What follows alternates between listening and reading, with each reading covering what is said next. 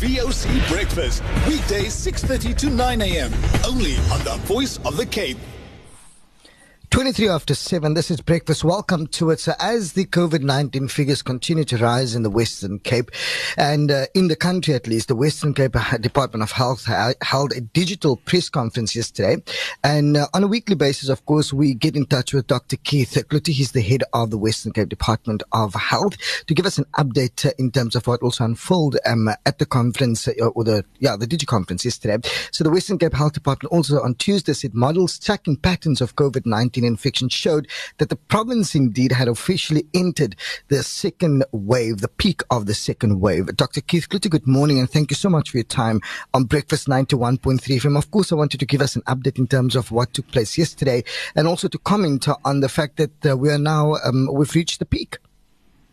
Uh, good morning, Gulam, and good morning to the listeners. Yes, um, what we um, presented yesterday um, is uh, two big issues. The first one is that we can with certainty now say that Garden Route, which is the first district in this province that had a second peak, has now, um, after two weeks, um, we can confidently say that we have um, come out of the peak and we are stabilizing and declining in Garden Route. The second big issue is it is it is early, but there are early signs that we are moving into a peak in the Cape Metro and the other surrounding districts. Mm. Um, and then basically what it means to be at a peak, um, because it is whether we have the sufficient beds, the sufficient oxygen, sufficient staff to deal with this.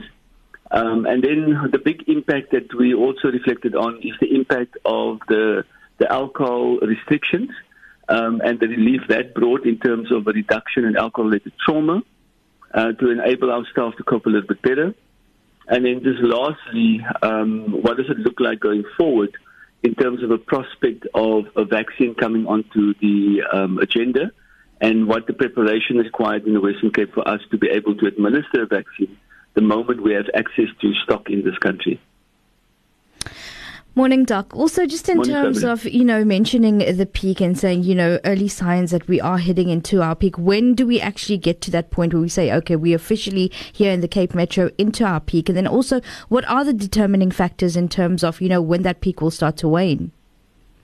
Yeah, so, um, Sabina, the, the, the, the, the responsible thing to do is normally to say, a week later that you had your peak and you look back and you can with certainty say that was the peak and you are declining. Um, so to call it at the peak is a very difficult thing to do because there's a lot of moving parts when you're at the peak. Um, there are early signs. Um, so what we watch for is uh, something called test positivity rate. That means of all the laboratory specimens we send to the laboratory, what proportion of them come back positive? Now we know to um, um, in the middle of last week we had 50%. So one in two specimens that sent to the lab was positive. Um, there are early signs that that is starting to decline. The second thing we look at is also how many people present uh, and are actively in hospital beds with COVID. Um, that also seeming to be starting to stabilize. It's still a lot of people presenting, but it's not rapidly increasing day on day or week on week. And then obviously the last thing is the cases, but that is the most unreliable because we had public holidays. Um, so if it wasn't for the public holidays and we had normal testing patterns, it would be easier. But because of the effect of public holidays, it's difficult to judge whether you actually have fewer cases or whether it's just fewer cases because fewer people tested. Doc, also, if we were to look at um, the numbers in terms of uh, people, um, you know, deaths, you know, um, mm. are we seeing an increase in, in, in, that, or is that also becoming, um, you know, stabilized at the moment? Yeah. I have to. I specifically excluded deaths from that equation because death is what we call a lag indicator. Um, so, okay. um, uh, you know, if you understand how COVID works, uh, to get the infection, um, you then, if you're going to get hospitalized, uh, there's a, at least a lag between you getting the infection and, and, landing up in hospital at least seven days, you know, kind of on average. That somebody will be in seven days and then will be in hospital.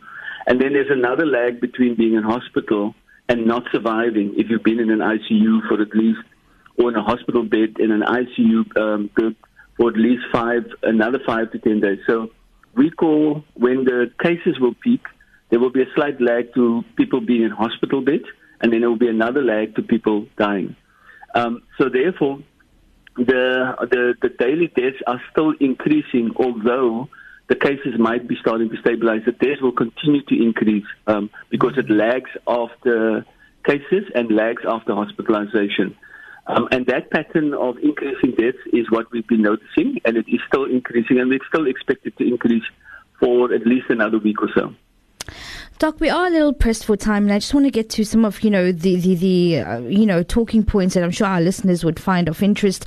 Um, there have been rumors that you know perhaps we would be heading into a harder lockdown. You know, judging by what you've been telling us, you know, what are your comments around that?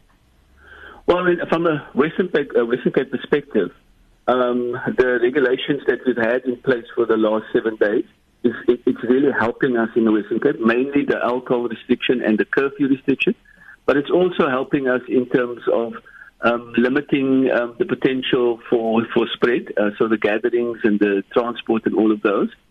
Um, so from from a Western Cape perspective, um, we, as I say, if we're heading into the peak and the current regulations stay in place, it helps us. Um, I can't speak for the rest of the country because you know also it was first um, Eastern Cape, now it is us Mm. But you can imagine that KwaZulu Natal and Gauteng is still supposed to enter where we were. Um, so from a country perspective, the, you know, COVID is definitely still on the increase, and, it, and it, it's only two provinces, only Eastern Cape and us, that has gone through the first part of the second wave. As a country as a whole, the rest of the country still has to go through the second wave. And judging from what's happened in Eastern Cape and the Western Cape, um, there's going to be many more cases in the rest of the country. Now, Doc, um, like Swabra said, I mean, we are pressed for time. But I wanted to just talk about something also um, uh, in, in, also in interest because a lot of people are talking about mm. COVID nineteen pneumonia. You know, in the beginning it was just COVID nineteen. Now mm. we're hearing about COVID nineteen pneumonia. What exactly is this? Well, um, you know, COVID nineteen is um, is the virus that causes infection. So you either have a COVID nineteen and you you have infection. If you have infection, um, that means you, you have a, test, a positive test. Now, not everybody that has a positive test develop what we call COVID disease. COVID disease is something different to COVID, having been COVID-19. And 90% of people have very mild symptoms and they recover, they stay at home. Um, but 10% gets ill. Now, the 10% that gets ill that requires oxygen, most of the 10% that gets ill that requires oxygen would be from the point of view that they have developed some or other respiratory symptoms, and that is kind of chest uh, symptoms to, and, and, and the COVID disease that manifests with a chest infection in most cases from the virus.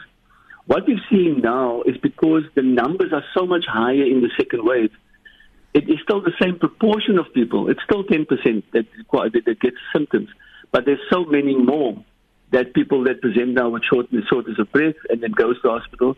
And when X-rays are taken, a, a, a diagnosis is made of COVID pneumonia that comes with it. Um, and so it is just so many more, but it's still the same proportion mm. as the first time around. And, and, that really is just what we, the main uh, manifestation of COVID disease for requiring oxygen is some kind of inflammation or infection in your lungs. Mm. Doc, we have about 30 seconds to go. Perhaps, you know, as a final comment, you know, we know the first intermediate care COVID 19 wards at Lentegeur Hospitals was Mitchell's Plain have been activated as of yesterday? Uh, as of the 1st of January. First, all right. And how has that been going?